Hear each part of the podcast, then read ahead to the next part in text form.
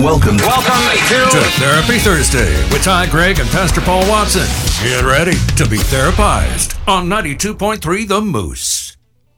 All right, we're joined by Pastor Paul Watson right now for Therapy Thursday. And in relationships, Pastor Paul, there's highs, there's lows, and sometimes we have those disappointments. And I was wondering, what do you do if there's somebody in a relationship or there's just constant disappointment in a relationship?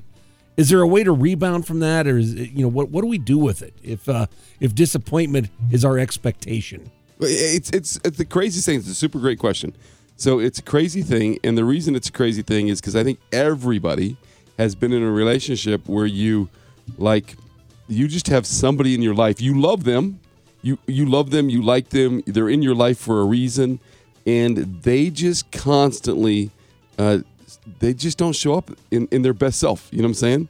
Uh, and, and so you ha- you have these moments where you're ex- you have high expectations.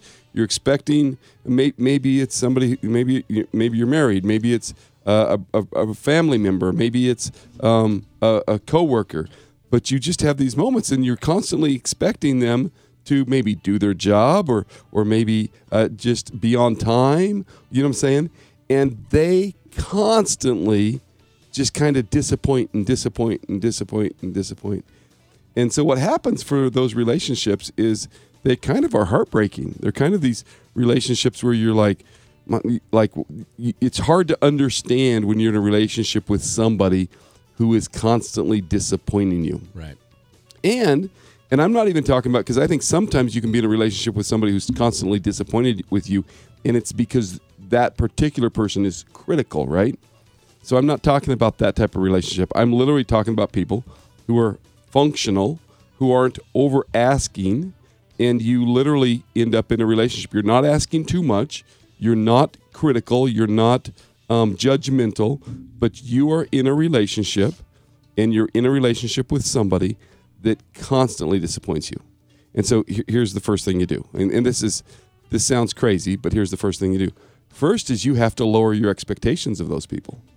I, I think that what I find when people are in relationships with people who are constantly disappointing them, it's because the you might even have realistic expectations of what somebody can do realistically, right? Like people showing up on time should be a pretty normal thing, right? Right. Or you have uh, this space where you uh, think that this relationship's going to, um, like, like they should show up to family functions and they constantly call the night before and say, "Hey, we're not coming." And so the, the first is um, the first thing is is lower your expectations.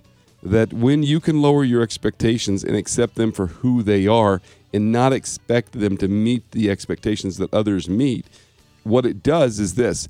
It sounds like we're letting them off the hook. I'm not letting them off the hook. I'm actually letting you off the hook like I'm letting you off the hook.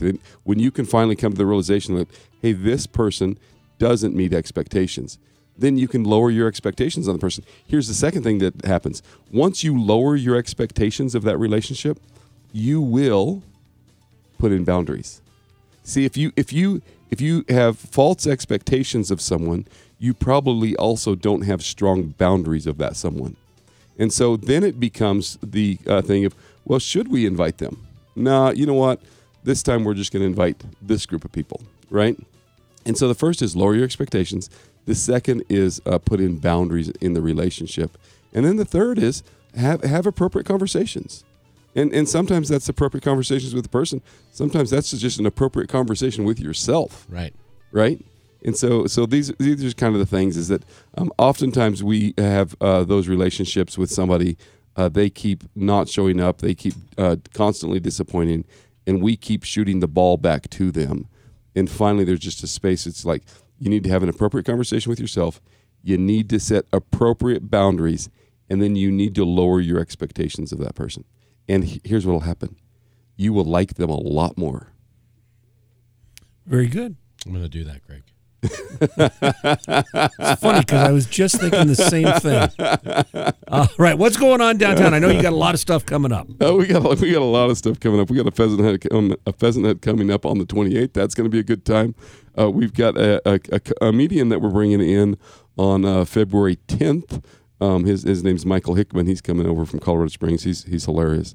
and then we have a football um, a football Super Bowl party we're throwing on February 12th, where after church we throw a big tailgate party in the parking lot and have chili cook-offs Yeah, and pie contests and and, all kinds of good yeah, it's stuff, yeah. it's a ton of fun. And so just there's always a lot coming on. We just uh, we just launched some classes last week for marriage and Old Testament and uh, a, a, a, a class on on science and religion. Uh, fascinating class.